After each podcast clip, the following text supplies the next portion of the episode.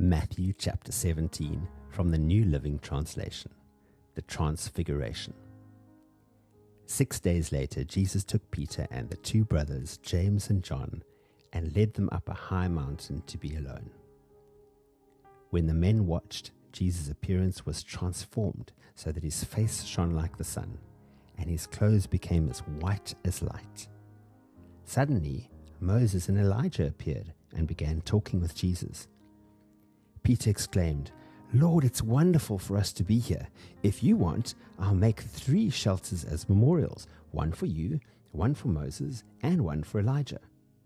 But even as he spoke, a bright cloud overshadowed them, and a voice from the cloud said, This is my dearly loved Son, who brings me great joy.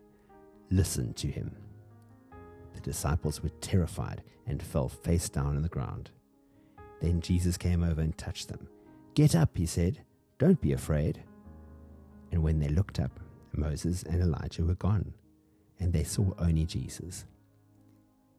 As they went back down the mountain, Jesus commanded them, Don't tell anyone what you have seen until the Son of Man has been raised from the dead.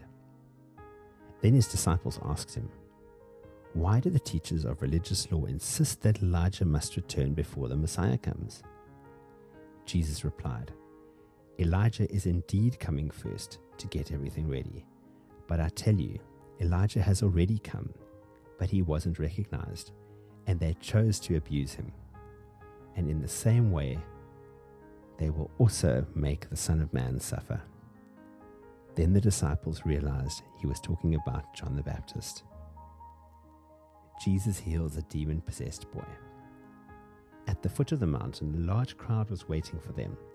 A man came and knelt before Jesus and said, Lord, have mercy on my son. He has seizures and suffers terribly. He often falls into the fire or into the water. So I brought him to your disciples, but they couldn't heal him. Jesus said, You faithless and corrupt people, how long must I be with you? How long must I put up with you? Bring the boy here to me. Then Jesus rebuked the demon in the boy, and it left him. From that moment, the boy was well. Afterward, the disciples asked Jesus privately, Why couldn't we cast out that demon? You don't have enough faith, Jesus told them. I tell you the truth. If you had faith even as small as a mustard seed, you could say to this mountain, Move from here to there, and it would move.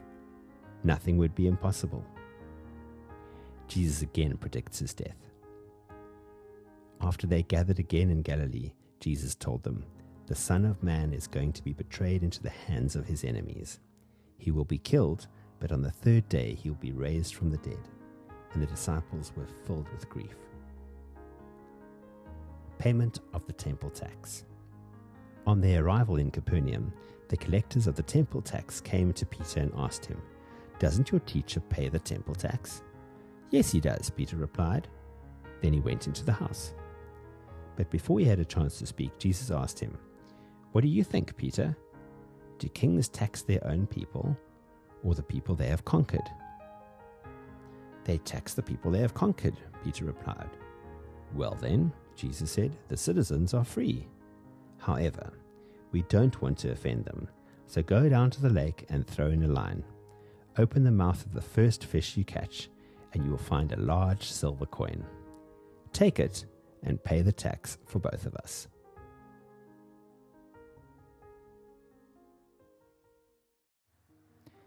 In today's passage, we see that God had determined the time for the disciples to understand who Jesus is and more plainly know what he has come to do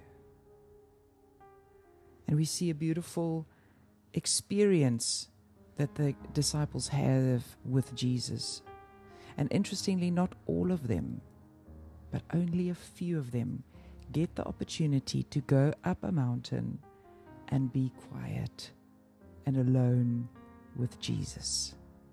What a privilege that He would call us and that He would invite us to come and spend time alone with Him the King of Kings and the Lord of Lords.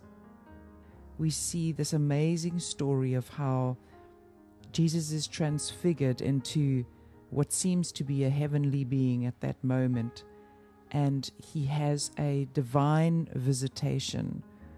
And Peter gets so excited, he wants to build a memorial for them. But the point of the visitation is that God showed them who Jesus is. And then on their way home, going down the mountain, Jesus says to them, Don't tell anyone about this. Wait until a particular time. What they did do, though, was chat amongst each other and ask each other questions and also ask Jesus questions. So I wonder today whether you've had an encounter with Jesus. Perhaps it was a mountaintop experience where it was just you and Jesus alone, and He whispered, so you may understand who you are and what He has called you to do. I wonder if you can recall today what He said to you. And I wonder if the time has come for you to start speaking about it. Or maybe, like the disciples, you need to chat to somebody who's had a similar experience to you and start sharing what Jesus said to you. See, the purpose of a mountaintop experience with Jesus is not to build a memorial like Peter suggested. No, the Word of God is like a seed that grows in us, and at the appointed time, when the roots have taken, it's time for that seed to make its appearance above the ground. And maybe this is your time. Maybe Jesus gave you a deep revelation of who you are, and it's time to share it. Beautiful thing is that we can ask Him questions. It's not a command without any interaction. It's from a God who loves you and who wants to have relationship with you and who wants to partner with you so you can fulfill your God given destiny on this earth. So today I want to invite you to grab a journal and a pen to write down the questions you have for God and to wait in His presence to see what He will say to you.